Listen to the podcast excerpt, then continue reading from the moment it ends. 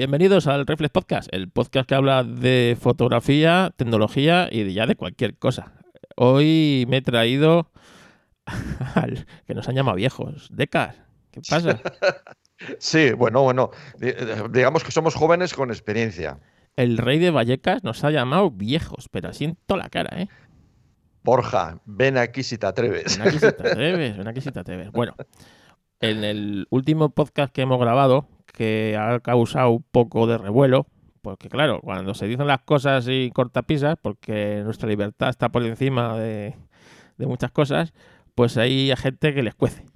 Es así. No, Borja, a ti no. Ya sabemos que tú eres de los de los medios nuestros. Si tú en el fondo eres de los nuestros. Lo que pasa es que como vives en Vallecas, no lo sabes.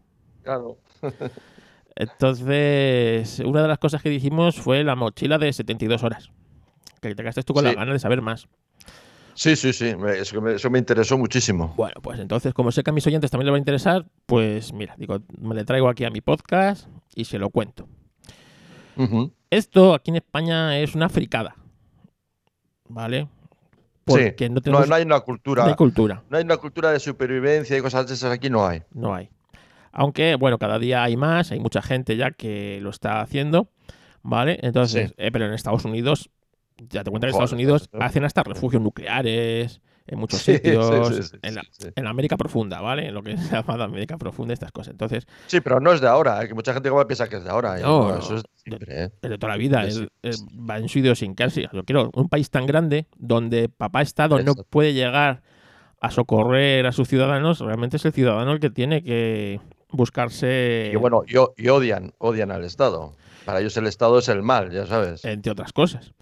Entonces, la idiosincrasia de una mochila de 72 horas es, eh, bueno, pues que tienes que tener en esa mochila los materiales necesarios para eh, darte confort y solucionar pues eventualidades que puedan darse ante una catástrofe, un accidente o un imprevisto que te hagan salir de casa directamente. Entonces, esto eh, es importante.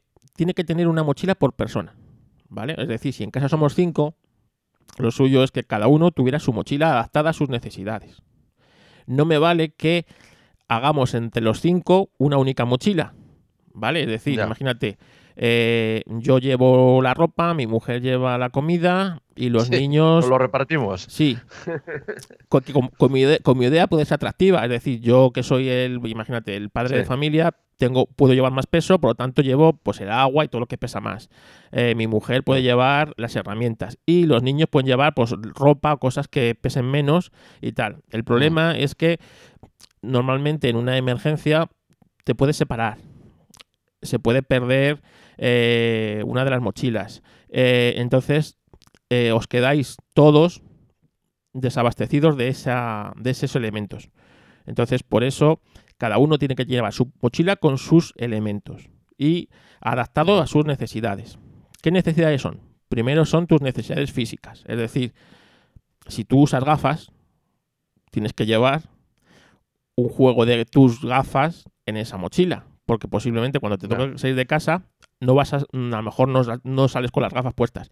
O se te pueden romper esas gafas a lo largo de estas 72 horas, pues bueno, pues para que puedas ver, ¿vale? Si eres diabético, pues tienes que mm. tener prevista insulina ya, no solo para 72 horas, sino yo diría para un poco más. ¿Por qué son 72 horas? Porque se supone que es el tiempo que tardaría las fuerzas de seguridad, los eh, bueno, pues el Estado en socorrerte. Sí. Esto hemos visto que si es algo local, sí puede ser más o menos cierto, pero si es algo general, sí como por ejemplo esta nevada, que por eso yo te dije, he visto que mi mochila la tengo que aumentar de 72 a, a, 90 a 96 o 7 días por lo menos.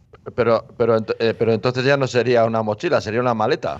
No, en el fondo eh, lo único que tienes que eh, intentar, porque las hay una serie de cosas que te da lo mismo llevar, como son las herramientas, tienes que procurarte en el fondo más, es más, es más soporte, más alimento principalmente, ¿vale? Entonces tú el alimento, en 72 horas el alimento no es importante. Lo que es importante es la bebida. Eh, tú aguantas, cualquiera, no, aguantamos tres días sin comer, ¿vale? Con mucho hambre, yo tengo reserva para aguantar más tiempo y todo, ¿sabes? Pero realmente cualquiera, cualquier ser humano aguanta sin comer tres días sin el mayor de los problemas. Pero sin beber no. ¿Sin agua también? Sin agua no. Sin agua son 48 ah. horas máximo. Y, lo vas a pasar mal. Porque en el momento que tienes deshidratación no vas a poder caminar, el cerebro empieza a dejar de pensar con claridad. Entonces. Ah, pues igual tengo, que ir a tomar agua. no, entonces el agua es fundamental. Sí, sí, sí. Otras cosas que tenemos que tener en consideración a la hora de confeccionar nuestra mochila es, primero, nuestra zona geográfica. Es decir, no es lo mismo que vivas en Murcia, por poner un ejemplo, que vivas en Santander. Sí, sí. Entonces, no. si vives en Murcia, ya te digo yo que no. tienes que dar prioridad al agua por ejemplo, porque te va a costar mucho más encontrar agua que, por ejemplo, en Santander. En cambio, en Santander no le tienes que dar tanta prioridad al agua, ya que es mucho más frecuente encontrarla en cualquier sitio. Pero en cambio sí le tienes que dar por mayor prioridad a tema abrigo, tema humedad, tema fuego, ¿vale? Sí. Entonces, eh, dependiendo de tu zona. También depende de dónde vivas. Es decir, si vives en la Puerta del Sol, pues, pues es difícil que te puedas ver en esta situación de tener que salir a, corriendo hacia el bosque, por lo tanto, mm, tienes que adaptar tu mochila 72 horas a un entorno, digamos, urbano. En cambio, si vives en mi zona, que es una zona, es una. Eh, yo estoy rodeado de bosque, por ejemplo, yo sí, yo automáticamente iría al bosque a buscar refugio, a buscar auxilio o mm. incluso para llegar a otra localidad eh, cercanas a las mías, yo tengo que cruzar bosque. Por lo tanto, tienes que adaptarla a tus necesidades, ¿vale? Esto, ¿por qué puede pasar? Pues yo he estado pensando en mi zona qué catástrofe podía pasar. Pues la que más siempre mm, optado sería eh, un terremoto. Un terremoto, ¿no? Mm, sí, sí. Porque una, o sea, una inundación en mi zona no, la veo muy, muy factible. Lo que es una riada, ¿no? Imagínate como la que pasó en Tou. Acuérdate, una riada como la que pasó en Tous, que gente se pasó días en, un tejado. Sí. Hasta que pudieron rescatar. O en una colina elevada. ¿Vale? Entonces, esta mochila lo que te tiene que dar es ese soporte durante esas 72 horas hasta que o tú te puedas poner a salvo o, o, pases, o te vayas de tu zona por que sé, unas revueltas. Imagínate unas revueltas mm, aquí en España es difícil. En caso de, en caso, por ejemplo, de accidente nuclear, eh, realmente tendrías irte al monte no te, no te sirve. Yo es que no la contemplo porque da igual donde te vayas, si es un accidente nuclear, estás jodido. No un ataque, ¿eh? un accidente. Un accidente, sí, que una central nuclear explote, ¿no? Como lo de Fukushima. Sí. Ahí, eh, yo, bueno, la mochila te va a dar soporte durante ese tiempo, pero realmente estás fastidiado porque el mm. accidente nuclear no conoce. Claro. No, no hay límite, ¿no? No hay límite. Otra cosa, pues puede ser, por ejemplo, una revuelta. Aquí en España es difícil, pero imagínate un país, mm, digamos, en zona de conflicto, en el que pueda haber unas revueltas, tienes que abandonar tu casa e irte a refugiarte al, monte, ¿vale? Hasta que pase un poco el tema o te o vayas a un sitio donde estés seguro. ¿Vale? Entonces, esto también depende de la zona. Yo siempre para mí era un tema de catástrofe. Por ejemplo, yo nunca me había hecho la idea de que pudiera nevar durante dos días seguidos y estar incomunicado por, una por nieve, ¿no? En este caso no ha habido que abandonar la casa, pero pues no sé, en otro caso, pues, pues sí, entonces también hay que tenerlo en cuenta. Vale, entonces eso mm. tú, dependiendo de tus zonas o de tu de donde vivas, tienes que adaptarlo a eso. También, ¿qué vas a hacer? Es decir, lo, lo suyo es también el, yo me la he puesto para eh, pasar lo más inadvertido posible. Es decir, si yo quiero que me localicen, ya, ya intentaré hacer yo eh, señales, ponerme en sitio visible para que me vean. Pero si no, mm. eh, yo, la, tengo hecha para pasar lo inadvertido. imagínate, hay una revuelta y tú lo que no quieres es eh, ser blanco de nadie, pasar totalmente mm. oculto, ¿vale? Entonces, más o menos eso es la misión de esa mochila. Como digo, la mochila ha de ser lo suficientemente grande para que te quepan todas las cosas, pero mm. tiene que ser ligera y la puedes poder llevar. ¿Vale? Además, la vas a llevar durante 24 horas al día, durante por lo menos 3 días. Te va a tocar andar bastante, por lo tanto, esto, o sea, no podemos llevar una mochila con un peso excesivo que nos impida realmente desplazarnos. Eso es importante. no, puedes llevar lujos. Tienes que llevar lo que tienes que llevar. Tienes que llevar lo imprescindible y necesario para, para, darte eso. Y sobre todo tienes que llevar muchas cosas en previsión de. Entonces, eh, eso es importante. Entonces, yo he dividido en varias secciones como que, debemos llevar, ¿vale? Entonces, sí. Por ejemplo, herramientas. Debemos llevar una serie de herramientas para proporcionarnos eh, pues eh, si te vas al, monte tienes que, pues, por ejemplo, cortar ramas, eh, lo que sea. Entonces, una herramienta multiusos es imprescindible llevar en esta. ¿Vale? Desde empezando la típica navaja esta suiza con un montón de cosas. Sí. Una, ya tengo yo una, sí. Una Lederman, una no sé. Exacto. En las notas del podcast, tanto de este como el tuyo, he preparado una lista de cosas con unos enlaces a Amazon para que veáis lo que, de lo que se está hablando, ¿vale? Todo mm. esto también lo tenéis que adaptar, como digo, a vuestro entorno. Por ejemplo, si vives en el desierto, un hacha a lo mejor no te es... no tiene mucho sentido. No tiene mucho sentido. ¿Vale? En, hmm. cambio, si vives en un tenamba de monte, pues a lo mejor sí para conseguir material para hacer fuego, para hacerte un refugio, es importante porque mm, sobre todo vas a pasar a la intemperie bastante tiempo, entonces te tienes que hacer un refugio, pues tendrás que cortar ramas, tendrás que tal. Por eso también he incluido una sierra portátil.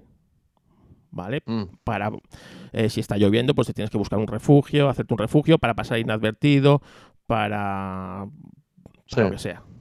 Para protegerte. Para protegerte, exactamente. Sí. Eh, un cuchillo o machete. De estos mm. hay un montón, un montón de supervivencia. El más famoso últimamente es el típico, el de el del último superviviente este, el Ben Gribbs este que tiene un programa de la, tenía un programa, el, inglés este que el último superviviente creo que se llamaba algo así, ¿no? Que le soltaban en un sitio y tenía que, salir de ah. ahí. Bueno, pues un cuchillo de esos, ¿vale? Es decir, mm. es más, dentro del tema de supervivencia hay una, una faceta o un eso en los que intentan sobrevivir solamente con el cuchillo en el monte. Solo con el cuchillo. Solo con el cuchillo. Y nada mm. más. Lo que llevan en el cuchillo y tal. Y el resto, pues tienen que ir cazando y tal. El cuchillo es fundamental. Con el cuchillo vas a poder cortar ramas. Eh, Intentar cazar. Supongo que todo eso tendrá una explicación ancestral también. exactamente, exactamente. Dentro de las herramientas, una cosa que he puesto imprescindible es el silbato. Mm. Puede parecer una tontería, pero para que te localicen, si estás en peligro, si te has caído a un sitio donde eh, alguien te tiene que sacar, pues eh, haces sonar el silbato y a las pues a tus rescatadores les va a ser mucho más fácil. También si vais varios, es decir, si vais varios en familia y os perdéis, con el silbato es mucho más fácil encontrarse. Y es una cosa imprescindible, no cuesta nada y ahí está. Cuesta, eh, cuerda paracord. Para mí es fundamental. Mínimo 10 metros. Con la cuerda vas a poder desatar cosas, eh, hacer remiendos, reparar, reparar cosas. Imagínate que tienes que coger agua de un pozo, puedes tirar la cuerda y sacarla mm. de ahí. Eh, encuentras cualquier cosa que te pueda ser útil, puedes arrastrar, puedes hacer mil cosas con la cuerda. La cuerda es fundamental. Entonces, la cuerda paracord no vale para escalada, aunque sí normalmente suele aguantar más de 250 kilos de peso de... Entonces, bueno, para escalar no te va a valer, pero desde hacerte un cinturón para que no se te caigan los pantalones hasta para atarte unas botas que se te han roto. Cualquier cosa. Yo siempre intento llevar cinta americana. Es muy útil igual para cualquier reparación. La mochila se te rompe, se te raja con una rama, con un palo. Con la cinta americana en un momento haces una reparación de emergencia y tiras. Ahora, eh, eh, Carlos, el cinta americana, yo no sé, eh, es que hay mucha denominación comercial de cinta americana, pero yo creo que no es real la que se vende en muchos sitios. ¿eh? Hombre, la que se vende en los chinos, esa que se despega sola, no es muy real. Y lo que se venden en, en, los centros comerciales normales, yo creo que de cinta americana ya no tiene nada. Tiene muy poco. Te tendrías que ir a una buena marca tipo 3M, algo así, eh, para encontrar. Se lo digo a los que nos escuchan, porque cinta americana, si vas a un. O sea, tienes que ir a un sitio, a un sitio o una marca de reputación, porque ya la que se venden no, no es una forma de llamarlo, pero no, no es cinta americana. Exactamente. Daos cuenta, la cinta americana de verdad pega debajo del agua. No, no, y, tiene una, resistencia impresionante. Sí, sí. Entonces, pero que tú debajo del agua, tú puedes, con la cinta americana, Se te, en lo típico, en un, en un bote se te hace un agujero, tú con la cinta americana puedes tapar ese agujero que se, que se pega, la, buena, la del chino, no. Sí, sí. Entonces, bueno, cinta americana. Guantes de trabajo también es imprescindible, ya que si vamos a poner a trabajar, llevar unos guantes que nos protejan las manos y no causarnos de las heridas. De las heridas y no causarnos heridas, ¿eh? encima más. daros cuenta que, como os digo, estás, eh, tú solo y, a lo mejor no. O sea, estás a días de que te puedan rescatar. Entonces, es así. Una herida tonta. Una herida tonta la puede. O sea, te días. Entonces, unos guantes, para mí, unos guantes de trabajo es fundamental. Incluso si puedes llevar dos pares, mejor. Una pala portátil es muy útil para, para, para la nieve. Para nieve, por ejemplo, para, para hacer un agujero y guardar cosas, ¿vale? Sí. Esto eh, aquí es una fricada, pero en, temas de supervivencia, en Estados Unidos se hace bastante. En tu zona tú tienes, eh, haces como, como una ardilla, ¿no? Vas en, sí. vas guardando. Vas guardando en ciertos sitios, en botes herméticos, cosas para que en caso de emergencia tú tiras para allá y sabes que en tal sitio del bosque o del monte tienes, pues a lo mejor tienes una, un bidón de 10 litros lleno de, comida, de frutos secos, de medicamentos, de cualquier cosa que te puedan necesitar. Entonces, ya, os digo, aquí no hay esa cultura, pero en muchos sitios sí. Entonces, tener una pala para poder hacerte, desde, hacerte un refugio, a esconder cualquier mm. cosa, pues ahí tienes. Ferroferio pedernal, se llama de muchas maneras. Es esto que tú le das y sale chispa. Fundamental para hacer parece fuego. Una parece una tontería, pero en el monte es la leche hacer fuego. ¿eh? En, el monte, sobre todo, bueno, yo la experiencia que tengo aquí en el norte, cuesta, vamos, cuesta. ¿eh? En el momento que esté lloviendo, que esté humedad, humedad, te cuesta mucho. Entonces, no, prendes nada. ¿eh? Con el ferroferio este eh, puedes hacer chispas, chispas, chispas, chispas hasta lograr hacer fuego y, porque es importante.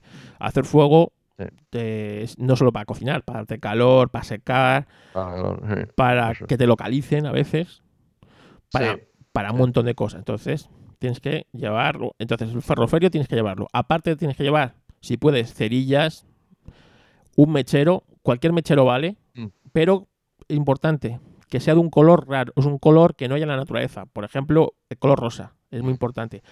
Pues si se te cae al suelo, lo puedas localizar. No, lo, pierdes. Sí.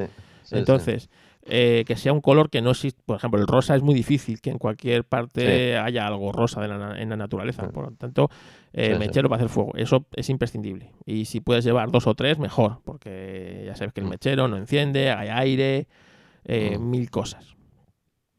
Y otro tema que he vuelto es unos mosquetones. Los mosquetones, eso es esto mm. que ah, con ello agarras cosas, pues con el mosquetón vas a poder desde colgar la mochila en cualquier sitio hasta hacerte una hamaca con, en dos árboles con la lona, que luego lo veré, para que no duermas en el suelo y pues tengas humedad, tengas frío, tengas un montón de cosas. Entonces, para mí, unos buenos mosquetones que aguanten peso son fundamentales para, pues eso, para darte soporte. Y yo, y bueno, de las herramientas puedes llevar todas las que creas necesario. Pero yo creo que estas serían las imprescindibles para no sobrecargar la mochila y darte más o menos, digamos, eh, mm. poder solventar cualquier situación. Bueno, otra, otro tema que he dividido es tecnología. Ya que vivimos en en el siglo de la tecnología, pero en mi portátil no, has apuntado portátil. Pues no he apuntado un portátil primero porque ir cargar con un ordenador puede ser complicado. No, no, ya broma, ¿eh? Pero... pero claro, sí, evidentemente. Pero una radio AM-FM parece una tontería, pero puede ser fundamental para saber dónde dirigirte. Tú imagínate un terreno. ¿Recomiendas esas, Carlos, recomiendas esas que se cargan con manivela? Si puedes, sí. Yo llevo el típico transistor de toda la vida. Un transistor de estos con su altavocito, que tiene su entrada para los cascos, pero con su antena que se despliega. Yo llevo una de esas, pero incluso ya venden radios con, con alimentador solar y con, con, manivela, como tú dices, y que además son linternas, que tienen varias funciones. Yo en mi caso llevo una, una, radio chiquitita porque, pues imagínate un terremoto, pues las infraestructuras se van a quedar destruidas. Entonces, posiblemente tu zona se quede sin cobertura de móvil y tal. Y la manera más lógica de comunicar con la población es por radio. Entonces, eh, la radio te va a decir dónde están los puntos de rescate, eh, miles de cosas, ¿no? Cómo están las situaciones, las, noticias, cómo va avanzando la crisis, lo que sea. Y siempre una radio AM, FM, eh, muy mal, o sea, en, una, en un ataque nuclear posiblemente no sirva para nada, pero, el resto yo creo que es súper útil poder estar comunicado. ¿Vale? No para ir escuchando los cuentas principales mientras vas por el monte. Que, oyes, que también. Sí, sí, sí. Una brújula. Fundamental. Sobre todo para la oscuridad. Date cuenta mm. que eh, yo ahora mismo por las montañas de mi zona sé orientarme. Yo sé ir hacia el norte, mm. hacia el sur. En Madrid es muy fácil. Las montañas vas hacia el norte, eh, no las montañas vas hacia el sur. ¿Vale? Pero eh, en otros sitios es difícil ir por la noche, porque a lo mejor, imagínate, si vives, si esto te pasa en época de verano y en, pues en un, sitio árido, a lo mejor te mueves por la noche que te es más fácil moverte para no ser visto y por el día buscas refugio. Entonces, una brújula para saber ir hacia el norte, hacia el sur, es imprescindible para mí. Sí, sí. Un teléfono móvil que tengas por ahí viejo te puede ser muy útil.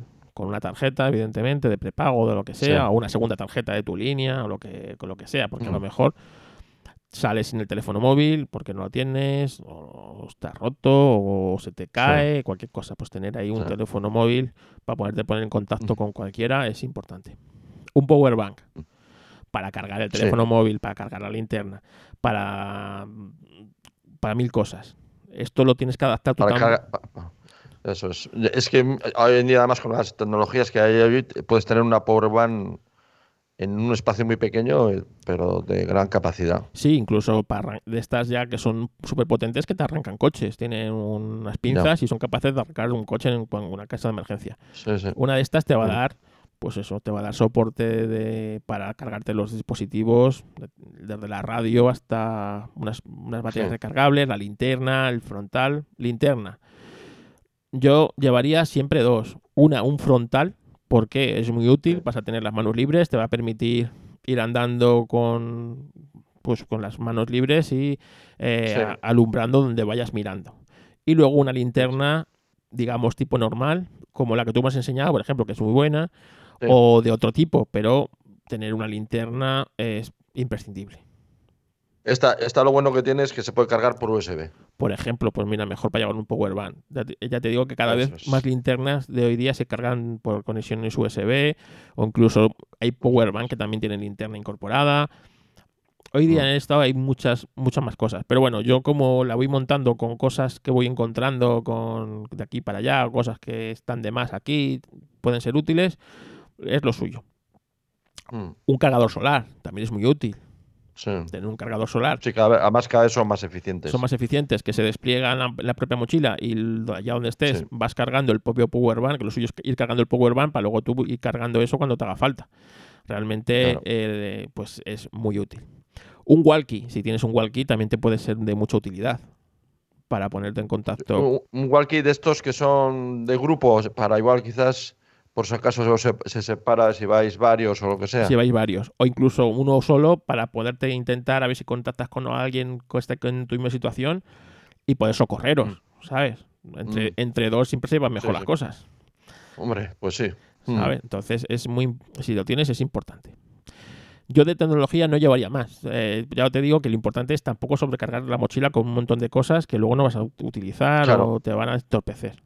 Yo creo que con eso en tecnología más que suficiente. No he metido ni el iPad, no he metido el ordenador portátil, no he metido un montón de cosas porque veo que eh, no son excesivamente necesarias en comparación con otras. Entonces, ahí lo dejo. Ropa. Es importante llevar dos pares de calcetines de lana. ¿vale? Mm. ¿Por qué de lana? Pues la lana te da calor, te se seca rápido, incluso eh, si son de estos gordos, incluso a veces puedes, si pierdes el calzado, te sirven para protegerte los, los pies, mil cosas, mm. ¿vale? Si vas a valer un río, te quitas los que están mojados y te pones estos. es importante que la ropa que la tengamos esté seca y que esté, mm. en, si puedes, en recipientes. Una cosa que no te he contado, yo, por ejemplo, la mochila la tengo, estas cosas las guardo en recipientes. Yo voy guardando ah. el típico bote de colacao. Lo que, es la ropa, dices. No, todo, todo lo que te estoy contando, ah, todo. yo lo voy guardando en, en pequeños recipientes. Es decir, el típico, el bote colacao que se gasta, ¿vale? Pues yo lo guardo. Yo em, tengo un poco de alma de chatarreros, dice mi mujer, ¿sabes? Yo voy guardando cosas. Entonces, eh, en un bote de colacao viejo, que suelen ser bastante estancos, o incluso en tuppers estancos de estos que venden en el Mercadona que llevan rosca.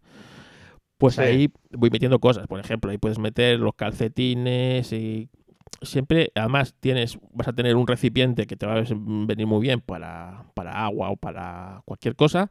Y pues ahí están las cosas bastante bien guardadas y tú sabes más o menos lo que tienes en cada recipiente. Por lo tanto, es muy fácil el acceso a ello. Bueno, si estamos con la ropa, eh, intentar llevar un segundo. Yo he puesto botas de montaña, pero con que lleves un segundo juego de calzado es importante. Ya te digo que vas a estar, vas a andar mucho, vas a estar se te va a mojar el calzado, se te puede deteriorar, tener un segundo juego de calzado ahí puede ser fundamental. Pantalón, camiseta secos, eso es imprescindible. Llevar ahí un mm. juego de pantalón, camiseta. Hoy, si veis internet, veis cómo guardar en muy poco espacio un pantalón, una camiseta, se enrollan ah, con los calcetines. Eh, cualquiera que haya ido en Ryanair sabe cómo hacerlo sin que ocupe prácticamente espacio. Mm. entonces, así. Chubasquero, otra cosa que es imprescindible. pues si te mm. llueve, para protegerte, con un chubasquero puedes hacerte un refugio. En, ese tema de ropa, de luego, hay, hay montones de, opciones. ¿eh? Montones. ¿eh? Claro, también es lo mismo. Es decir, a lo mejor esto en Murcia pues mm, es, menos prescindible que llevar agua. Entonces, eh, a lo mejor no tienes que llevar un chubasquero porque a lo mejor no te va a llover en meses. Sí. Entonces, por eso te digo, es muy importante adaptarlo a tu zona. Sí, al entorno. Una braga, una bufanda, un típico gorro, es importante también, date cuenta, por la cabeza es donde perdemos el, máximo calor del ser humano. Entonces, está protegido también en verano del sol. Entonces, un gorro, una bufanda, una. es que no sé cómo se llaman, estas telas que se ponen como, como se ponen los árabes. Que se tapan casi ah. todo con las telas estas, ¿sabes? Yo no sé cómo se llaman. Mi mujer seguro que sabe, tiene mil nombres para yo, yo lo que tengo, yo he tenido eh, gorro y he tenido bragas varias de ese, de, que ese nombre se las trae. Pero vamos, sí, sí, he tenido varias y realmente eh, protegen muchísimo en el monte, ¿eh? Sí, sí. Muchísimo. Date cuenta que la noche, aunque sea en verano, suelen ser hacer frío y, y tener una, una braga de esas que si la cierras por arriba se te hace un gorro Puede, ser, puede ser bastante útil. Eh, ¿Qué más? Un saco de dormir ligero. Pero yo preferiría que no fuera de tipo momia. Eh, os he puesto ahí uno en, que he visto en Amazon, pero vamos, el mío, es, el mío de Caldón es muy parecido. Es un saco de dormir que eh, lleva cremallera. Entonces puede ser un saco de dormir, se puede convertir en una manta, se puede convertir ah, en, varias cosas. Entonces, si tienes uno de momia, pues quieras que no. Solo es eso. Solo es eso. Este es así. Una manta térmica, es la típica manta de estas de emergencias que te ponen cuando. Sí, esa tengo yo. Que son por un lado doradas y por otro lado son plateadas. Sí. Esas son muy útiles y cuestan. Muy buenas. Dos pesetas. Mm. Una lona. También es imprescindible. ¿Para qué la lona? Mira, la lona te puedes hacer un refugio. Te puedes hacer con dos palos una tienda de campaña con una lona. Protegerte de ella eh, ponértela en el suelo para no mojarte, eh, mil cosas. Entonces es súper útil. Siempre voy eligiendo colores lo más eh, mimetizados con el entorno. Mm. lo mismo. ¿Por qué? Porque si no, no quiero mm. ser visto eh, con una lona. Si mm. tenemos una lona de color rojo, enseguida vamos a vernos y puede ser blanco de robos, puede ser blanco de de mil cosas. Entonces yo cuando quiero ser visto, intentaré ser visto de mil maneras, pero si mientras tanto lo suyo es que pases lo más inadvertido posible. Y de ropa yo creo que, bueno, puedes combinarlo con... No he puesto guantes porque si ya llevamos unos guantes de trabajo, esos guantes de trabajo nos pueden servir también como guantes de abrigo. Servir, ¿no? Date cuenta que también tenemos que darle varios usos a cada elemento. Eh, mm. para, bueno, pues para intentar ahorrar espacio y ahorrar cosas. Optimizar. Optimizar espacio, optimizar la mochila, optimizar peso. Varios. Esto aquí vamos a. Aquí hay mucho vario. Aquí hay mucho vario. Sí. hornillo de leña, o sea, un hornillo multicombustible que se suele llamar, que son estos que funcionan tanto con alcohol como con leña. Eh, he huido de los de gas, tipo camping gas y esas cosas, porque te te va a hacer cargar con gas y es un, es un enrollo. Entonces, con un hornillo de estos que puedas alimentarlo tanto con leña como con alcohol, como con eh, las pastillas de encendido, vas a, vas a solventarlo. Porque si vas, si tienes eh, por el bosque, pues con cualquier cosa puedes quemarla, desde una piña, eh, ramas, hojas, musgo, cualquier cosa, puede, te puede servir como combustible. Yo llevo mm. siempre un pequeño recipiente con alcohol de quemar, pastillas de encendido, para estas cosas. Mm. Como tú dices, a veces cuando está húmedo el bosque es muy difícil hacer fuego. Entonces, Cuesta, ¿eh? con una pastilla de encendido la utilizas y enseguida con eso puedes empezar a hacer un pequeño fuego. También llevo un pequeño recipiente con lejía. Lejía. Sirve para potabilizar agua. Ah. Entonces siempre eh, llevo por si acaso. Una cantimplora militar. De estas de chapa para mí son las mejores. Primero, porque son metálicas. Segundo, porque suelen llevar una especie de cacillo abajo integrado en la propia cantimplora que nos sirve para calentar comida, para eh, potabilizar agua. Date cuenta que la manera más fácil de potabilizar agua es hirviéndola. Si, imagínate, como pasa ahora, que te nieva, coges agua ahí, coges nieve, la hierves, tienes agua. Eh, para mí, la cantimplora militar de ese estilo es imprescindible. Luego hay mil mm, cantimploras de mil tipos, de plástico, no sé qué. Yo he elegido esa porque a mí es la que más me gusta. Eh, va colgada, tiene un litro de capacidad. Para mí es, la, es la idea. Esa la tuve, esa la tuve. Sí, sí, además ya te digo que... Es su momento. Suelen llevar una, una especie de bandolera para que la, te la a cualquier lado. Puede ir colgada de la mochila, en el cinturón. No ocupa espacio y te va a sacar de un montón de apuro. Ya te digo, como es metálica, se te puede abollar, se te puede hacer mil cosas que, no se te va a romper. No se rompe. Botiquín, fundamental. Es decir, mm. el botiquín yo lo tengo en un bote de un bote de estos de colacao. He hecho el botiquín y ahí siempre tengo desinfectante, ah. fundamental, vendas, antibiótico, antibiótico de amplio espectro, eh, paracetamol a punta pala, ibuprofeno a punta pala, porque yo soy muy torpe, sé que me voy a torcer el tobillo, me voy a me voy a hacer sangre con una no sé qué. Y también es importante muchas veces no solo para nosotros, sino para ayudar a otras personas o para mil cosas. Entonces, un botiquín también adaptado a tus necesidades. Si, ya te digo, si eres diabético, mete cosas ahí. Si sabes que necesitas tal o cual medicación, tienes que llevar de esa medicación fundamental. Entonces, el botiquín, eh, pues es fundamental llevarlo. Eh, pastillas potabilizadoras de agua. Mínimo 10. Cada pastilla suele valer para un ah. litro de agua. Normalmente. Sí, la echas y te la. Sí, eh, sí. Eh, la echas normalmente en media hora, una hora, ese agua es potable. Entonces, muchas veces coges agua de un río, en la, cargas en la mochila, le echas la pastilla y sabes que dentro de una hora esa agua la puedes beber perfectamente. No tienes que hervirla, no tienes que hacer nada. Entonces, eh, es muy importante. Yo, aparte de eso, suelo llevar también la, la lejía porque muchas veces las pastillas pues caducan. Mm. mil cosas. La lejía es mucho más fácil y también te hace lo mismo. Lo que pasa es que la lejía sí le suele dar un sabor al agua que la pastilla no le suele dar. ¿Y qué te va a decir, Carlos? ¿La ginebra no...? También, eh, la ginebra es muy... Lo que pasa es que, claro, yo no soy bebedor, pero la ginebra te vale desde para encender un fuego. Ah, sí, sí, sí. sí. ¿Sabes? para desinfectar una herida hasta para... ya, ya me da todo igual, me da lo mismo. Voy a ver. No, ya está, me lo apunto, nada. Voy a ver la destrucción, voy a ver la destrucción del mundo y ya está. Entonces, es importante. Un recipiente tipo taza metálica. Estos platos que mm. venden de camping que se cierran uno a otro, según se convierte en un cazo, en una sartén, son muy útiles. ¿Vale? ¿Por qué? Porque, bueno, pues para, para calentarte, para calentarte, para potabilizar agua, ah, para mil cosas. Sí, eso antiguamente hace muchos años, me acuerdo que mi padre se llevaba a trabajar, era una... Una tarteritas de esas.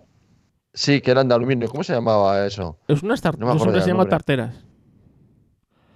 Pero vamos, que tenía un nombre, ¿eh? Esa típica que llevaba como una. Pues, que, que, cerraba por arriba, como con. Eso, sí, y tenía, eran los platos. Lo que, cerraba era el plato, Eran de aluminio. Sí sí sí, sí, Pues una de esas, ahora las venden en plan más pijo, ¿eh? En el, decalón y, y todas estas ah, cosas. Pero una de esas también vale con eso lo metes al fuego, puedes eh, desde, eh, ya te digo, la metes directamente al fuego, no tienes ni que tener un hornillo siquiera, pues si se te rompe, se te pierde, haces fiambrera. una fiambrera. que la allí, en el norte. Que solo como anécdota, eh, Carlos. Y fíjate que mi padre llevaba dos, una para él y otra para mí, y yo iba a comer con él en el taller y comíamos en el torno, en el torno de puesto de trabajo, porque sí iba, él, se me iba ahí y comía con él en el torno. En el, torno, en el torno de fresar. De fresar, sí, sí, sí. Allí comía con mi padre. Sí, sí, que estaba lleno de... que bajábamos, yo iba a estudiar, él iba a trabajar y yo iba a comer luego con él porque estábamos allí los dos solos y comía con él en el torno. Y seguro que tu padre iba con las manos... Eh, ah, sí, sí, sí, sí, sí. y el olor eh, de, la grasa y los lubricantes. Y los lubricantes, y no te creas que pasaba nada, ¿eh? Hoy día no, no, no. nuestro sistema inmunitario se ha debilitado bastante con, ciertas cosas. Ya, ya sabes cómo eh, era, un, era un bajo Níbar, ¿no? Y, claro, no había grúas. Llegaba el camión con los rollos de acero, cada rollo de acero pesaba 100 kilos. Ostras. imagínate cómo se descargaban los, los rollos de acero, ¿no? Al empujón. Al hombro. Claro, sí, sí. sí. Madre mía, macho. Que, es que eso, son otros tiempos, ¿eh? Eso, era, eso eran hombres. Es, otros, claro, es otros tiempos y otra, y otra vida. Sí, otra vida, sí, sí. En fin. Bueno, más cosas. Papel y lápiz. Importante. Para apuntar cosas, orientarnos. Eh, yo qué sé, escribir nuestras últimas voluntades. sí, importante. Es importante, papel y lápiz. Y digo lápiz. valor, ¿eh? ¿Eh? Ya sabes que tiene valor, ¿no? Sí, sí, tiene sí. Valor. Claro que tiene valor. Tiene valor legal. Entonces es importante o para dibujar un, mapa de dónde vamos pasando y saber luego cómo volver, mil cosas. Entonces, y mm. digo papel y lápiz porque el lápiz sabes que pinta en cualquier lado. El boli en cualquier momento te puede dejar de funcionar. Te puede dejar abandonado, sí. El lápiz te va a pintar hasta con, si está mojado muchas veces, te pinta. Mapa de la zona.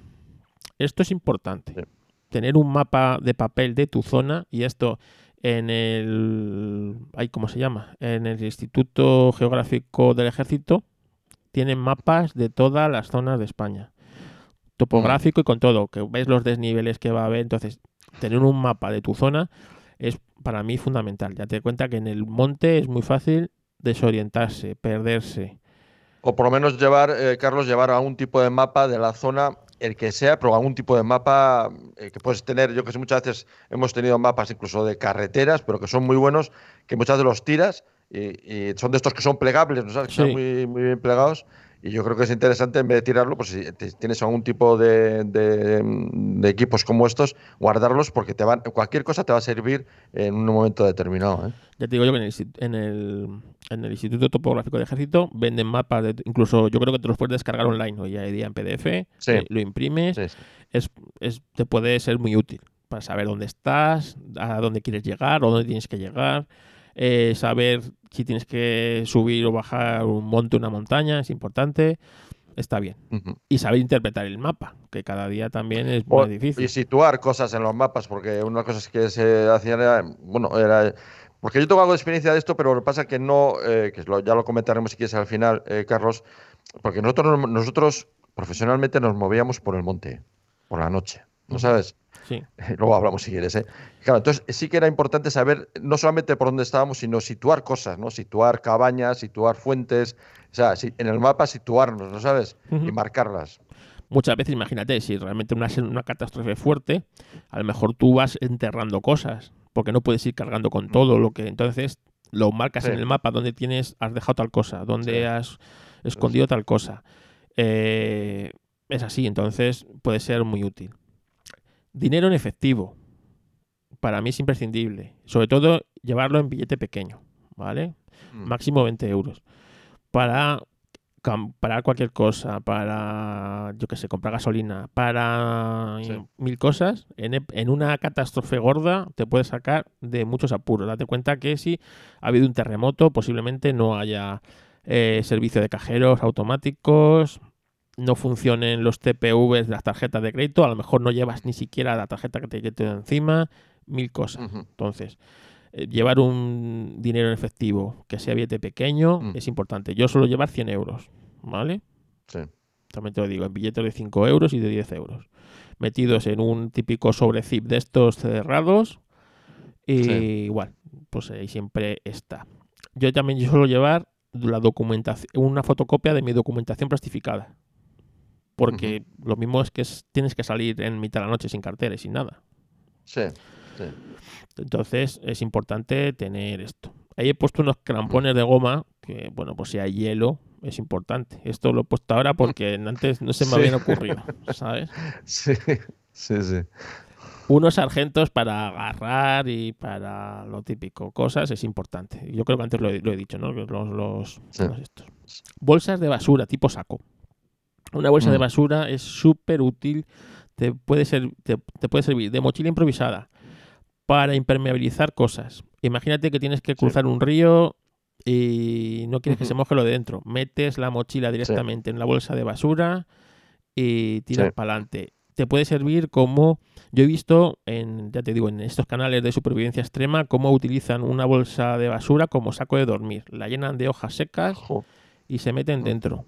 ¿Sabes? Es decir, eh, incluso para hacerte una almohada con una bolsa de basura, metes hojas, mm. te haces una almohada. Claro, Sí, sí, o sea, mil cosas. O sea, eh, para mí, además, ocupan muy poco. Pues llevas ahí unas bolsas de basura y yo hasta hacerte un chubasquero, imagínate. Con, pues, con una bolsa de basura te puedes hacer un chubasquero. O sea, de, eh, hecho, muchas veces lo ves en la tele. Gente que por lo que sea de, de catástrofe y muchas veces son llevar una bolsa de basura. ¿No se ha fijado? Sí, sí, sí. Eh, como, sí, sí. Es decir, es, es muy útil la bolsa de basura. Material de aseo. Yo llevo, o sea, pues tampoco hace falta ir hecho un salvaje. Es decir, llevas una pastilla de jabón ¿sabes? Una pastilla de jabón y... Hay mucha gente que no usa el jabón sí, pero bueno, la mochila, ¿eh? Es que vas a pasar muchos días andando y, entonces por lo menos un, lavarte las manos, lavarte un poco la cara, el sobaco, para no oler a choto y no sé, no sé. Te puede dar, muchas veces te puede dar confort mm. hacer eso. Sí, sí. Otra cosa que también, o sea, eh, que no hemos pensado, pero imagínate, a lo mejor es un, es un incendio forestal en tu zona y te, y te pasas mm. siete días en una en un polideportivo con tener esta mochila allí te va a dar un montón de, de confort o de cosas que eh, vas a echar de menos. O sea, que tampoco es que te tengas que ir a vivir al monte. Imagínate, pues a veces viene la UME y os, refugian en un en un polideportivo. En, un en, el pueblo de mi madre pasó un incendio forestal y la UME estuvieron dos días en un polideportivo hasta que por el humo pudieron otra vez bajar a, al pueblo. Pues entonces, daros cuenta que puede ser muy útil y la misión de esta mochila es darte el confort para, para, para esas 72 horas mínimo. De las 72 horas. ¿Vale? se llaman de 72 horas. Ya te digo, yo la voy a ampliar a 96 por lo menos. Venga, mm. vamos con lo más, digamos, la comida y el agua. Sí. Si vives en el norte, con dos litros de agua que lleves encima es suficiente. El resto lo vas, a, lo vas a ir encontrando fácilmente. En ríos, arroyos, si no te vaya, o sea, raro es el día que no te vaya a llover.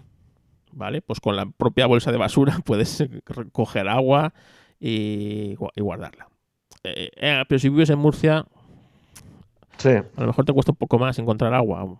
Entonces, eh, tienes que priorizar llevar más agua y menos de otras cosas. Entonces, yo en el tema de la comida eh, lo que suelo llevar es bastante sopa de sobre, la típica, eh, ¿cómo se llaman? Gallina blanca, estas cosas, ¿sabes? La típica Ah, Sí, sopa sí, maravilla, sopa de estrellitas, sopa de... ¿Por qué? Pues porque eh, no ocupa nada, eh, te la haces en un momento, tiene pasta, tiene de todo, te hidrata Agua. Agua e incluso si te sobra porque haces un litro, te la metes en la cantimplora y ya te la tomarás más adelante. Sí, más tarde. Suelo llevar también tortellinis y pasta. ¿Por qué tortellinis? Porque el tortellini lleva como carne, lleva, lleva como Sí. es más contundente. Entonces Sí. lo suelo llevar en un bote. Otra cosa que suelo llevar es leche en polvo. Yo me hago, a ver, yo cojo eh, las bolsitas estas zip y me hago eh, café con leche en polvo, Sí. colacao, infusiones. Para, porque realmente un problema, a veces con un café menos problema. Sí, sí, es verdad.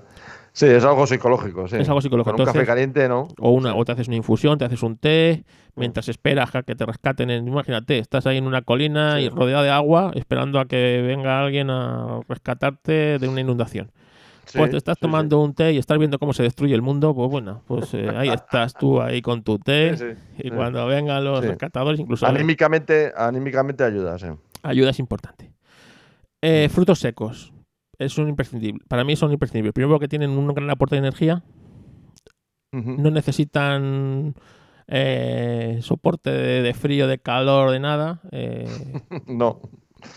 y bueno, pues unas nueces, unos cacahuetes, pipas, cualquier cosa puede ser muy útil, hasta como, como cebo para cazar puede, te puede servir, ¿sabes? O sea, eh, para mí Sí. es importante. Conservas de pescado. Eh, ¿Por qué de pescado? Porque las sardinas en aceite son muy útiles porque el aceite lo puedes usar de muchas cosas, desde combustible Mm. hasta hacerte un pequeño candil. Yo he visto con una lata de aceite, eh, una lata de sardinas en aceite, hacerse un candil para, para, para ver por la noche con el Sí. aceite. Pues como se hacían los candiles en, antiguamente. Tú habrás visto en tu... eso mis padres a una vez, que se iba a la luz, por ejemplo. Sí, sí, nos hacíamos candiles de aceite. de sí. aceite, eh, el pescado evidentemente te va a servir las proteínas para alimentarte, igual una lata Sí. de fabada no ocupa espacio y oye, tomarte una fabadita Sí. si hace frío te va a servir.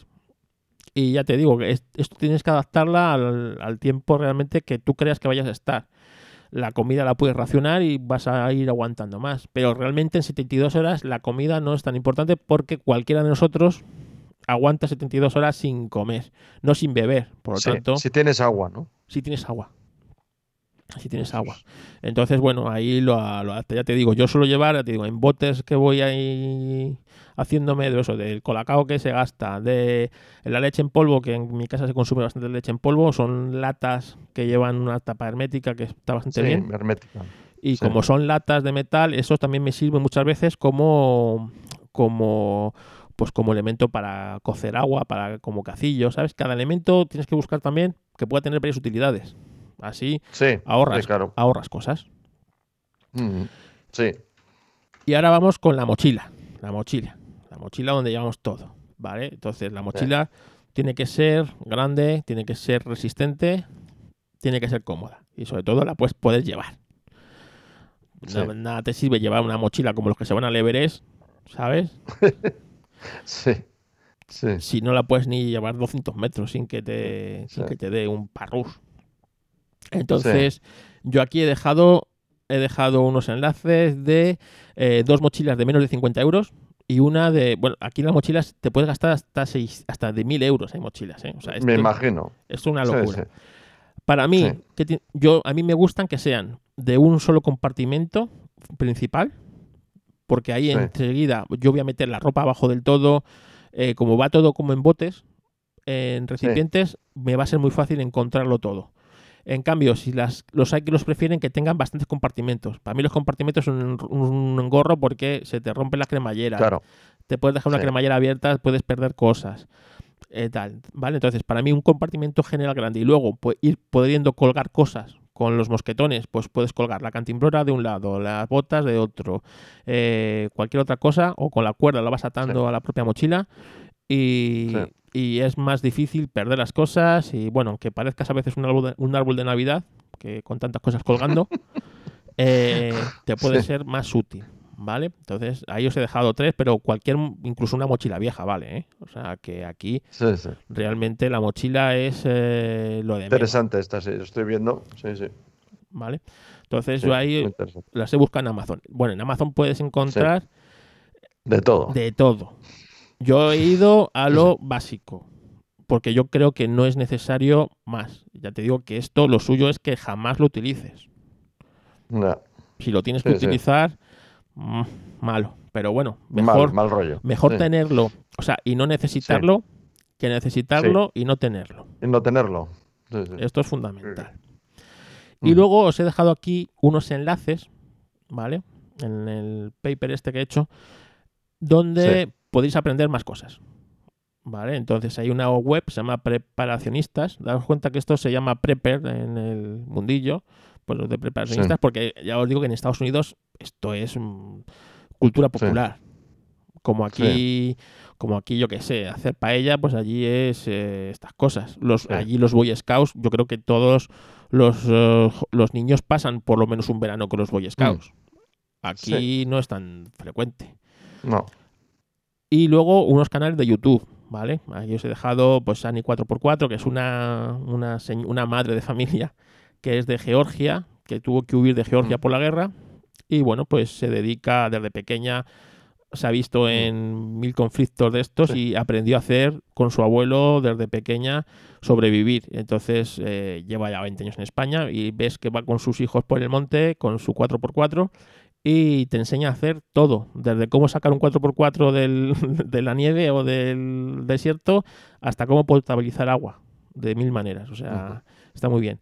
En Aves en Supervivencia, pues es un chico que lleva 10 años enseñando cómo hacer cosas, empezó con 14 años y ves los primeros vídeos, ves un niño de 14 años, ahora ya ha pasado 10 años, por lo tanto ya ves, y cómo ha ido evolucionando y este igual, este se va con un cuchillo al monte y sobrevive una semana con un cuchillo en el monte. Sí, sí. Y otro. Yo creo que. Eh, eh, y, vida salvaje, pero que hay miles, ¿eh? Pues igual, es una persona que también tiene muchos seguidores y que igual prueba mucho material y te enseña desde. Este vive por el norte, pues te enseña desde cómo hacerte un refugio hasta cómo coger agua, mismamente. O sea que de ahí para adelante. Puedes, podéis buscar y tenéis mil maneras de hacer la mochila, mil tipos de mochilas, ya te digo que cada uno, esto es adaptarlo a tus necesidades y a lo que tú creas que en tu zona es más posible que pueda pasar. También si nos escuchan eh, pues eh, personas de Sudamérica, pues eh, si vives en Colombia, en la selva, pues tendrás que tener otro tipo de, equipamiento y de material. O si nos vives en el desierto, en el altiplano argentino, pues de otra manera, ¿no? Entonces, esto es importante que lo adaptéis a vuestras circunstancias. Yo te puedo contar, bueno, yo eh, la experiencia así de monte, aparte de cuando era un chaval, de, me crié en el monte, eh, luego profesionalmente también eh, nos movíamos por el monte. Lo que pasa es que nosotros, teníamos otra, otra, otra perspectiva, ¿no? Porque nosotros lo que hacíamos eran operaciones que íbamos al monte para luego, generalmente, entrábamos por el monte a un sitio, a un pueblo, que era entrar, hacer algo y salir, ¿no? Entonces, eh, usábamos muchas veces el monte porque los montes, claro, te permiten pasar desapercibido, lo que dices tú, ¿no? Te, entras en los montes y te permiten pasar desapercibido. Entonces sí que teníamos equipamiento, por eso yo tengo esta la Allen Lenser y eh, la, la, Lederman, eh, alguna cosa más, y toda la ropa, mucha de la ropa esa que has dicho ya la tengo, nosotros teníamos ropa de monte y, buena. Porque eso, porque ibas al monte y, y tenías, digamos que de día, un día, digamos, en cierta, en cierta forma caluroso y luego en el monte por la noche realmente hacía un frío, pero frío, frío con una humedad terrible y pasabas de, de, un ambiente a otro y tenías que ir preparado y dices, ¿para qué vas a...?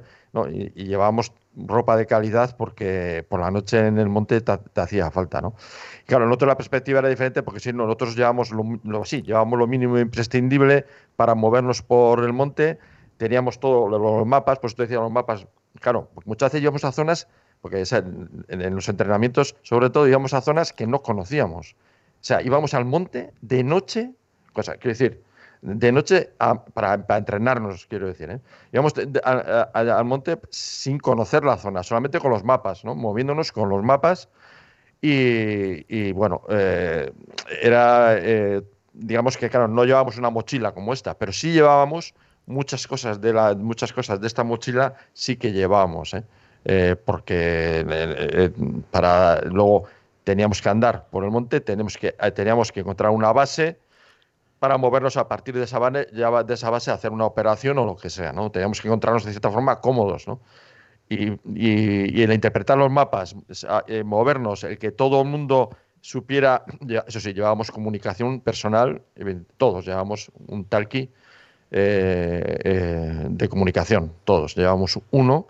Y, bueno, el, movernos por, en esos ambientes de, monte, pues fue una experiencia, desde luego, para mí muy, muy, no sé, a mí me gustaba. O sea, era muchas veces desagradable porque llegamos a pasar mucho, mucho frío. Había veces que llovía y era tremendo, pero bueno, eh, nos movíamos, llegamos, llegamos a movernos con mucha facilidad por los montes. Hay un tema que no hemos hablado, no hemos tocado, porque en este país está muy mal visto, que es el tema de las armas. Ah. Mm. ¿Vale? Sí, sí, sí. Yo llevo un tirachinas, en la mochila esta yo solo llevo un, yo llevo un tirachinas. Sí, sí, sí. sí. pero tirachinas de profesional. Bueno, no profesional profesional, pero sí un tirachinas ah. de madera bien, ¿sabes? Igual, si metes en Amazon, mira, no lo he puesto, si metes en Amazon tirachinas, tienes bastantes tirachinas, ¿vale? Igual tirachinas de estos. Hay tirachinas de aluminio, el mío de madera, ¿vale? Pero es un tirachinas que está hecho, está hecho como tirachinas, no, es un, dos, no son dos ramas, pero igual te puedes hacer dos ramas y un tirachinas. ¿Por qué? Porque aquí en España, bueno, pues el tema de las armas es complicado. Eh, nadie puede llevar una pistola. Yo no tengo licencia de armas ni quiero tenerla, ¿vale? Pero es cierto que en otros sitios, pues en Estados Unidos, es eh, una cosa de lo más común. Es decir, en, tu mochila 72 horas llevas un, arma para cazar, para defenderte, para lo que sea. Para defenderte.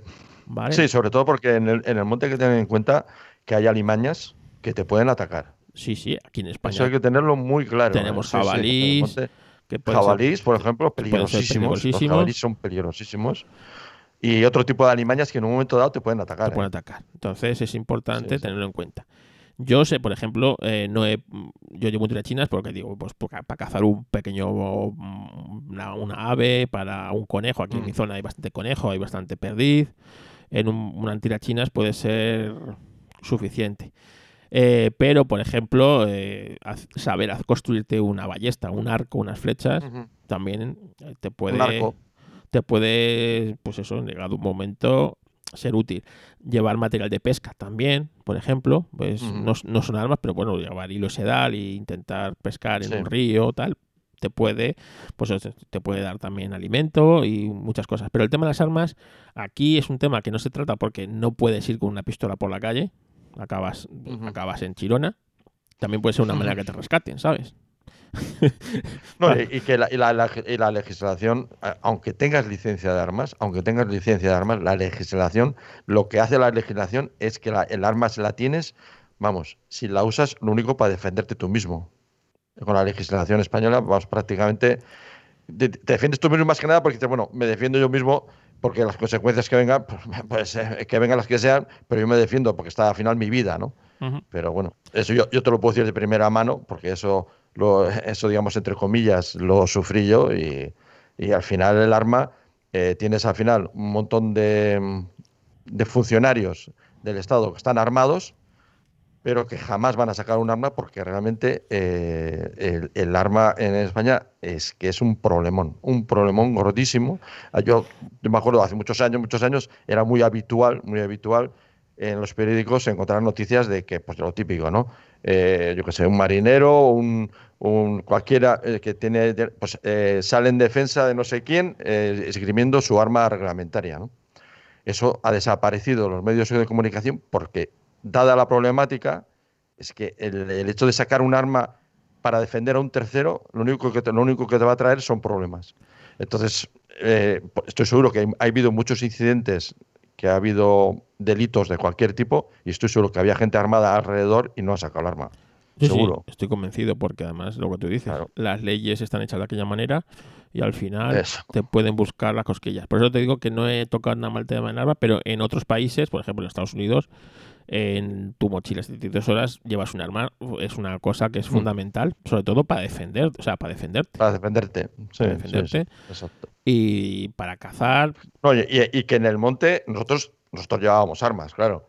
Y en el monte hay alimañas y, te pueden atacar. ¿eh? Nosotros los llevábamos y sobre todo tenemos bastante cuidado con el tema de los jabalís, porque en las zonas, en algunas zonas que vivíamos había, eh, había jabalí, lo sentíamos, de hecho lo sentíamos, se sentían, y, un jabalí en un momento determinado puede hacerte una avería, una avería curiosa. ¿eh? Sobre todo si llevas comida y ellos, ellos la huelen y a, lo mejor, a, lo mejor, el jabalí no quiere atacarte a ti, quiere coger tu comida. No, nosotros, por ejemplo, no llevamos comida, pero exacto, puedes moverte en una zona que tú, y, encontrar una zona que eh, haya un, eh, un, grupo de jabalís que se sienten atacados y, como salgan... Sí, sí. Entonces, pueden, pueden, pueden el, aprender a hacer nudos también es muy útil, aprender a hacer distintos tipos de nudos aprender a hacerte, pues es un arco, unas flechas, una ballesta. Eh, eso, eso yo, lo hacía de pequeño, salíamos al monte y nos hacíamos arcos. En nuestra época era muy frecuente. Sí, pero claro. Y buenos, ¿eh? O sea, no, no, no era ninguna tontería, ¿eh? Fíjate, digo, de arcos, ¿eh? Con una buena rama. Una, el cuchillo y la cuerda te puedes construir un, un buen arco. Sí, sí, no, construíamos arcos, vamos.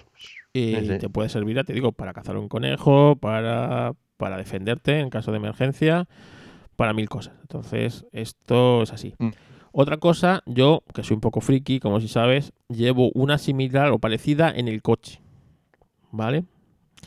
Una bolsita, llevo una bolsa, una típica bolsa de deporte de estas alargadas, la típica con la que vas al gimnasio. Yo ahí llevo, en el coche sí llevo un camping gas, porque en el coche, bueno, como no me pesa, llevo un camping gas, llevo latas de comida, de tipo fabada, tipo albóndigas, llevo sopas y tal. Es decir, a mí si me hubiera pillado la nevada esta en el coche, yo hubiera podido aguantar perfectamente 3-4 días sin que vinieran a mm. rescatarme.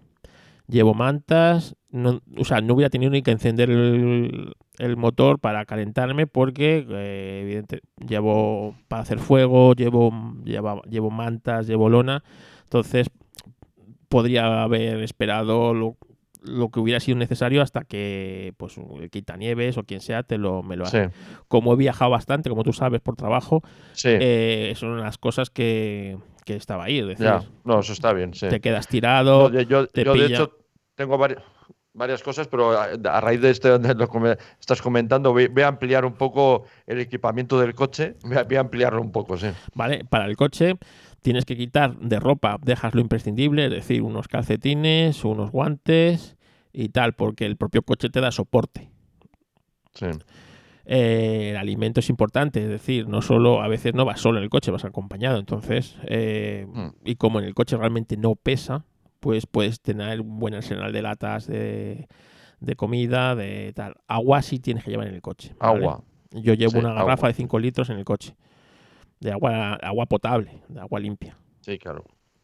Eh, el, yo digo, el camping gas, yo ahí sí lo llevo con gas porque, bueno, en el coche no me voy a poner a hacer con el, a hacer el fuego con el, con el ferroferio, ¿sabes? A hacer las chascas, no sea que se vayas a quemar los asientos y quemar el coche. Entonces, eh, además tú sabes que yo tengo una especie de todoterreno, entonces a mí no me, no me ocupa espacio, entonces puedo, y además como es eh, puedo acceder desde dentro, no tengo que salir fuera del coche para acceder a, lo, a donde lo tengo. Directamente tiro los asientos, me paso la parte de atrás del coche y no tengo, es decir, si estuviera rodeado de nieve, imagínate, no tendría ni siquiera para acceder a ellos no tendría ni que salir del vehículo. O, está lloviendo, tengo frío, ¿sabes? Pues directamente lo haces ahí. Y yo creo que eso es algo que se debería llevar siempre en el coche, por lo menos para poder pasar 24 horas en, en tu coche.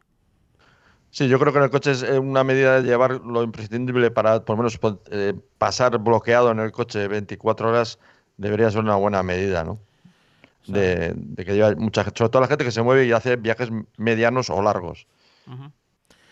Y bueno, pues más o menos es eso, ya te digo. Cada uno que la adapte pues a muy, muy, muy, interesante todo esto, ¿eh?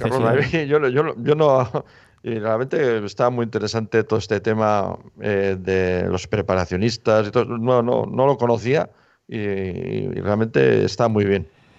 Ya te digo que aquí eh, no, hay tanta cultura. Ahora quizás un, poco más.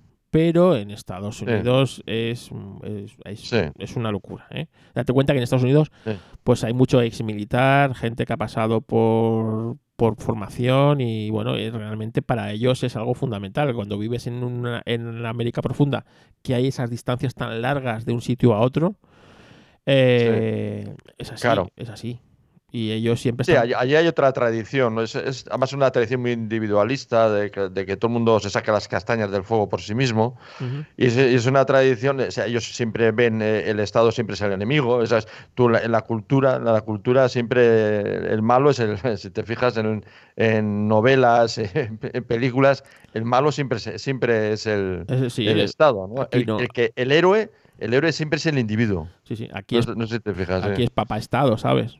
El que te saca, el que pues allí, no. Allí no, allí el malo es el de la CIA, el del otro, el, el del más allá, que están espiándote, están intentando socavarte. sí. Es así. Sí, sí, que no eso no es de ahora, que eso está en la cultura norteamericana de, de hace muchos años, ¿no? Y, y, las mejores marcas, por ejemplo, Lederman y todo esto, eh, nacen allí por eso, porque allí hay un... Y la cultura de la madera, que la cultura de la madera también es eh, consustancial a a todo lo, la, idea esta de construirte tú mismo tu casa y todo esto. Sí, sí, es, importante.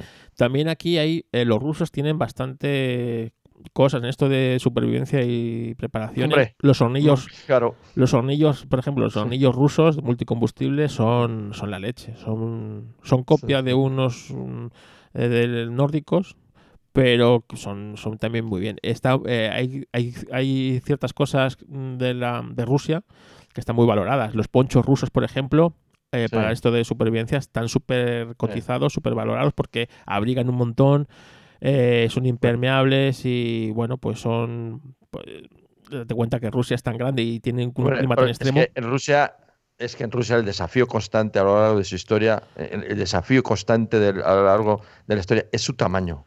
Y, y, y, la, y, la, climatología eh, tan hostil que hay prácticamente en todo su territorio. Entonces, eso ha marcado la historia de Rusia durante todo, todos los siglos, ¿no? Y es normal que tengan, eh, digamos, una forma de, de vivir y una forma, eh, muchas soluciones que tienen, es, adaptado a lo, que, a lo que tienen que vivir constantemente. Ahora también por internet venden las raciones de supervivencia, la típica ración de supervivencia mm. de ejército, mm, de tal. Mm. Eh, las puedes comprar por internet por cuatro duros. ¿Vale? Y mm. además puedes comprar la de ejército español, la de ejército francés, la de ejército americano, la de cualquier ejército están a la venta en internet. También es fácil. Te compras dos raciones de esas y sabes que tienes ahí soporte. ¿Qué son? ¿Raciones militares que se van a caducar o así? ¿O qué son? Yo creo que es el propio fabricante que las fabrica el ah, ejército que, que también las saca para, para otro lado. Tú ya sabes que en Suiza, ya sabes que Suiza tiene eh, militarmente tiene estos, estas mochilas, por llamarlo así, pero enormes para toda la población. Y, allí tienen eh, almacenes, eh, almacenada comida durante mucho tiempo y luego lo que hacen el ejército, cuando se va a caducar la comida, la saca al mercado a precios más económicos. Yo no sé dónde viene, pero vamos, en YouTube tienes ración de supervivencia y tienes de un montón de ejércitos y ves cómo es la española, cómo es la francesa, cómo es la mm. inglesa. Normalmente suele ser comida para dos o tres días. Le dan para esa ración de supervivencia, pues suelen llevar, pues eso, suelen llevar eh, comida seca, algo de grasa, ¿sabes? También para... Bueno, está, está bien. Que es lo mínimo imprescindible, ¿no? Es lo mínimo imprescindible. Entonces, a veces, pues, eh, si no te quieres complicar la vida, compras dos o tres raciones de supervivencia, las metes en la mochila y, y tiras a correr. y a correr. O sea, bueno, bueno, eso cada uno bueno. como, como se lo quiera apañar. Sí, cada uno tiene que ver si realmente, bueno, pues tiene ese ánimo de, preparárselo, su vida, la situación donde vive, todo eso, lo que, el entorno donde se mueve, eh, todo esto te marca eh, la necesidad o la, de, de, hacerte con una mochila de estas o de preparar el coche, sobre todo si te mueves mucho en el coche, es muy bueno preparar no solo preparar el coche en sí, sino preparar el, lo, que, lo, que, llevas en el coche. Yo hacía muchos kilómetros también en el coche y sí, siempre lo tenía preparado con, con neumático de invierno y cosas de estas, pero también llevábamos eh, material, pues, eh, em, botiquín, eh, agua, manta de esa, como has dicho tú, esa manta térmica, eso es, linternas, todo eso siempre se llevaba en el coche. Sí, sí. cadenas. Yo en el coche, aparte de cadenas, llevo pues un compresor, pequeño compresor para inflar y desinflar neumáticos, mm. muy útil. Nosotros llevábamos un, llevábamos un líquido, un, algo que se metía en, la rueda y, te hacía sí, es algo de hacer. Es, es, un spray, un tipo de mousse que lo que te hace es, si, has, pinchado, eso se infla, se llena y te, te, permite llegar a otro sitio. No, pero yo, por ejemplo, eso, por ejemplo, si si tengo, por ejemplo, tienes arena tienes que y no sale el coche de arena, desinflas las ruedas, la rueda coge mm. y es mucho más fácil salir con una rueda desinflada de la arena que con una rueda hinchada. Ah. Entonces luego la mm. hinchas y ya está. Eh, aparte de todo esto que te digo, pues una cuerda es muy útil. Una pala en el coche, pues ahora con la nieve lo mm. hemos visto. Lo, útil que es una pala para quitar arena o nieve de la rueda y tirar para adelante, ¿sabes? Eh, hay muchas cosas. Pero bueno, también si el coche no lo usas o apenas lo coges, no lo vas a llevar. Los que hemos viajado mucho en coche, estas cosas es fundamental porque muchas veces, ya te digo, eh, se pone a diluviar, en un, te metes, eh, buscas refugio y oyes, pues si tienes que pasar la noche debajo de un puente ahí, pues la pasas tranquilamente. No, eh, eh, por ejemplo, inundaciones. Eh, inundaciones que cortan las vías de comunicación y puedes quedarte atrapado. accidentes muy grandes, derrumbes también de, gran de gran importancia. A veces duran muchísimas horas los vehículos y, atrapados durante muchísimas horas. En fin, eh, que en, el vehículo si haces muchos kilómetros más vale que lleves algo. Sí, y sobre todo en el nevado. Una nevada te corta una carretera en cinco minutos. Sí, Porque pasa el quitanieves y automáticamente, cinco minutos después, está otra vez todo cubierto de nieve, todo cubierto de hielo, y, o un camión se ha cruzado y ya no puede pasar nadie. No se puede pasar. y a lo mejor tú vas equipado con tus neumáticos de invierno, con tus cadenas, tú sí puedes andar, pero está cortada la carretera porque está el camión cruzado, ha hecho la tijera, que es muy frecuente en los camiones cuando hay más tiempo. Y, y, ahí, te quedas. Y empieza a nevar y, ya, y ya te has quedado atrapado. Pues bueno, pues ahí tienes como pues, pues más vale pasar, te digo, pasar esa noche con, un, con un café caliente y el estómago lleno. Claro. Y que esperar a que te, alguien te llegue allí, te tire un bocadillo, te rescate. Es que si tienes, fíjate, es que si tienes una cosa de estas, Carlos, en un momento dado te quedas atrapado y tienes ese equipamiento, es que tú mentalmente tu situación ya va a ser diferente. Sí, sí, claro. Vas a estar preocupado por lo que, oye, porque tu familia está preocupada por cualquier cosa, pero... pero lo, lo, lo, más que te comunes que tu falla, que estás aquí atrapado y no, que tienes que pasar horas, pero que no se preocupe porque tienes de todo. Ya te digo, yo tienes de todo y, que no vas a tener ningún problema. Yo lo llevo en, una mochila de estar de, de estar de, gimnasio, una, una de estas de, de mm. caldón y siempre llevo llevo dos compartimentos. Uno material para el coche igual te digo donde están las cuerdas las cadenas las luces de emergencia lo que tal. Linterna también llevo en el coche por supuesto. Y luego eso pues para eso para calentarte ahí llevo un camping gas que es muy, es muy útil también pues ya no solo para quedarte tirado. Te entra ahora con el sobre todo fíjate yo lo he usado ahora con el tema del covid que las áreas de servicio estaban tan cerradas Sí, cerradas. Pues, oye, pues quieres comer, te paras en un, ah, en un en una área de descanso, sacas tu camping gas, te calientas tus lentejas y tan ricamente, ¿sabes? Y continúas carretera. Sí, sí, sí. O sea, que Bueno, los camioneros así, y eso no sé cómo también, pues imagino que los camioneros tendrán todo ese tipo de cosas. Lo llevan así, sí, sí. Lo llevan, sí, claro, me imagino. Tú fíjate, estos que han estado atrapados hace poco en Inglaterra. En, Inglaterra, claro, si no tienen todo esto, no, claro, es como, claro. Yo he visto camioneros que llevan, pues eso, llevan su pasta, su legumbre, su, su cocina. es que un camionero además en la, en la cabina es que tiene allí, es realmente un pequeño domicilio. Yo creo que incluso algunos llevan hasta microondas en el camión. Joder. Sí, sí, yo creo que algunos en, los camiones llevan microondas. Date cuenta. Bueno, Relfon lleva un Nespresso. Bueno, el Redphone. Redphone lleva una. Redphone lleva una Nespresso de estas portátiles Sí, sí, sí. que funciona, Ah, sí, que le, sí, sí, le estuve, le, le estuve oyendo. Sí, sí, sí, sí. funciona a 12, Sí, sí, sí. A 12, a 12 voltios. o sea, A 12 tío, voltios. Sí, sí. Sí. imagínate, en mitad de una nevada, tomándote tú un expresito, ¿sabes? Sí, sí, fíjate. Sí, sí. Que no se entere. No, no, es que. Es que eh, eh, no solamente el, el equipamiento te puede hacer falta en un momento determinado, es que digamos que tú anímicamente, llevándolo en el coche, vas más tranquilo y vas más preparado. dices, no, empieza a caer. pues tú es claro, porque tú dices, no, pues yo estoy tranquilo porque tengo lo mínimo imprescindible para estar aquí una noche, 24 horas sin ningún problema. ¿no? Claro. Entonces, bueno, ya eh, incluso para conducir, si estás en un medio de una situación de, de atasco, de, de cerramiento, estás tú más relajado, mientras que si no tienes nada, ya estás en tensión, Claro. ya estás completamente en tensión. Tú fíjate que, por ejemplo, esto del coche, pues eh, ahí, por ejemplo, sí puedes evitar, ahí sí puedes meter, por ejemplo, el portátil. En el coche, pues como no te ocupa, Sí, puedes llegar al sí, sí. portátil, puedes meterte Puedes llevar, sí, entretenimiento. sí, sí, La sí. radio no te hace falta, pues ya el coche solo lleva radio, pues bueno, pues ya lleva, Lleva. lleva en el coche Sí. la radio. Sí, sí. Entonces, eh, Hombre, el- el vehículo es un, es, claro, es un refugio muy bueno. es un refugio muy bueno, sí, sí, sí. Claro. Sí, sí. Así que ya te digo, Pero claro, es un refugio muy bueno, pero en un- casos determinados, como los bloqueos de carreteras que duran muchas, muchas horas y todo esto, claro, sí, el refugio tienes muy bueno, pero como no tengas pues agua, no tengas una serie de, claro, de- a no ser que te las traigan, que es lo que hace al final muchas veces se tiene que hacer cuando hay unos bloqueos de estos, tienen que ir repartiendo agua, botellines de agua, porque o incluso pan, comida, porque mucha gente no tiene nada absolutamente y empiezan a pasar 6, 7, 8 horas de bloqueo y es cuando empiezan a aparecer los problemas. ¿no? Claro, claro, exactamente. Entonces, ya te digo, la de la mochila, es decir, en el coche, yo no la tendría en el coche, la mochila de 72 horas. La tendría Mm. en un lugar accesible para poder salir pues, cerca de la puerta, es decir, el típico armario empotrado que tenemos en la entrada, lleno de. que ahí suele guardar el material de limpieza de la casa, el aspirador, todas esas cosas. Yo la tendría ahí para poder salir corriendo de casa con ella. Imagínate un. ¿Por qué? Porque si la tenemos en el coche, un terremoto, por ejemplo, nos in- no utiliza el coche, se nos cae encima, el coche queda inutilizado, hemos perdido la, Mm. la mochila. Sí, la mochila.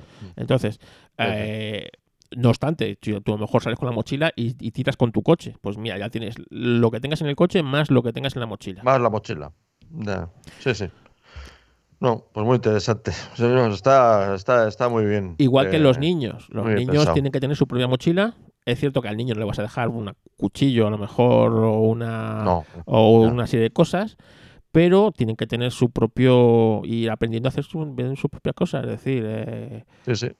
Ir al monte. Es una formación, como otra cualquiera. Sí, ir al monte, saber hacer un nudo, igual que aprender a montar en bicicleta, pues a, aprender a hacer estas Sí. cosas. Y que, bueno, pues ya te digo, normalmente yo hablo en mí, o sea, tú y yo más o menos, pues yo saldría con mi mujer y ya está, pero porque no tengo niños, pero una familia con niños, pues el- cada niño tiene que llevar su propia mochila, con su, Su propio mochila. equipamiento, con su propia comida.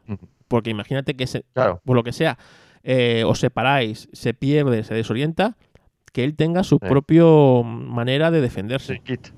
Sí, sí. Sí. Así Sí. que más o menos esa es la idea. Pues muy interesante todo, todo esto, Carlos. Me ha parecido eh, realmente, y que lo tienes realmente todo muy, muy bien preparado y muy estudiado. Pues lo tengo estudiado, sí, pero ya te digo que luego siempre la realidad te supera. Yo nunca me había imaginado sí, sí. una nevada que Pero bueno, estar tres días sin A- comunicado. A ver, la realidad te supera, pero Carlos, tú estás, mm, mm, para esa realidad que te supera, tú estás mejor preparado que yo en este momento, por ejemplo. Bueno, sí, pero, Claro.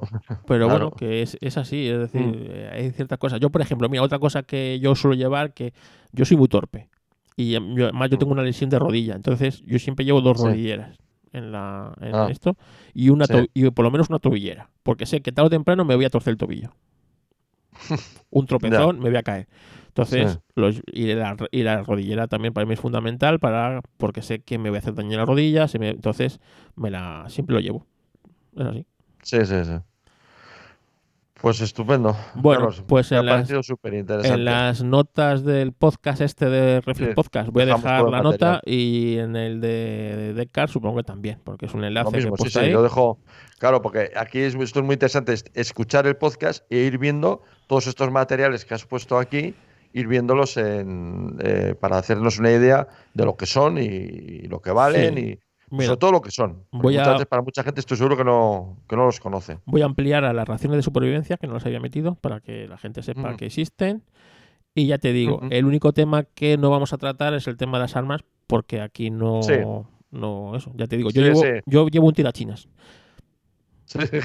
Pero yo, por ejemplo, podría hacerme una, un arco, podría hacerme una ballesta. Un arco, ¿sabes? Incluso con, material podría hacerme una especie de pequeña pistola que lanzara algún proyectil, ¿sabes? Ah, eso con, con pinzas. Con pinzas, con un muelle, ¿sabes? No, un arma de fuego, porque para tener un arma de fuego necesitas tener munición con arma de fuego. Y ya te digo que pues, igual. Tienes que tener licencia. Tienes que tener licencia y esas cosas. Pero pero ya te digo que igual que nudos, saber hacer un nudo para atar una cosa, para cazar, hacer una azada, ¿eh? un, intentar hacer, pues eso, si quieres cazar a lo mejor una trampa para, para cazar un animal, pues eh, tienes que hacer un agujero, tienes que dejarle un paso, pones una cuerda, hay un montón de cosas. Eso ya cada uno que lo estudie si le interesa y tal, pero eso ya son cosas de, de meterse. Sí, eso, es que eso ya sería, Carlos, ya más de 72 horas, ya sería, ¿no? Sí, sí, pero claro, empieza por 72 horas, pero te digo... Claro, claro, por eso lo digo, no. Que eso os digo, que esta mochila de 72 horas es eso, esa mochila de 72 horas. Ya te digo, pero vamos, yo creo que no. Es decir, que más allá ya tienes que ir a otro tipo de cosas. Quiero decir, eso, es lo que yo te quiero decir. Que quitando parte de la herramienta, yo creo que si tú haces el camino de Santiago, no llevas menos cosas que estas en una mochila. Ah, Sí, me imagino la gente que hace eh, caminatas de este tipo, como el Camino de Santiago y todo esto, en realidad todo esto les sonará mucho porque será muy parejo, en realidad. Sí, es decir, a lo mejor no llevan un, hacha, ¿vale? Pero sí llevan un montón de cosas de estas que, les va dando. yo, nunca he hecho el Camino de Santiago, fíjate, pero me imagino que un peregrino tiene que ir muy sí, sí. Yo conozco gente que lo ha hecho y sí. Claro, llevan una mochila, pues eso, tienen que llevarlo, tienen que llevarlo muy estudiado lo que llevan. Así es. Bueno, pues hasta aquí el Reflex Podcast de hoy. Las quejas a Decar las vamos a mandar hoy, que la tenemos aquí cerca. Así que, que nada. Encima, encima de queja. Encima queja. Oye, Deca, que es un placer grabar contigo, ¿eh? Pues lo mismo contigo, Carlos. Desde luego, además es que son cosas que yo no he escuchado en ningún sitio. la verdad. Ah, pues no, sé, eh, no sé si habrá podcast de esto. No lo sé. Nunca, por eso, por eso te lo iba a decir. Nunca lo he buscado. Yo, no he escuchado ningún podcast de este tipo. Pero bueno, mira, salió el tema en el otro que hicimos. Y es, interesante, es interesante. Ya te digo, si la gente, pues ya te digo, nos puede encontrar a. Eh, a mí todavía me puede encontrar en Twitter, a ti en Telegram, en tu canal. Así que si tenéis alguna duda o alguna sugerencia, o incluso, pues eso, eh, oye, es que esto mejor hacerlo así, casa, aquí siempre estamos para aprender exacto. Así, Que, así que nada, pues muchas gracias, y, hay que, hay que tener hambre de, de, aprender. Uy, yo siempre tengo hambre. Tú me has visto a mí. Por eso mi mochila lleva mucha comida, ¿sabes? Y en el coche. Porque, pues muy bien, Carlos. Pues eh, un placer, como siempre, estar contigo. Un placer. Chao. Chao. Chao.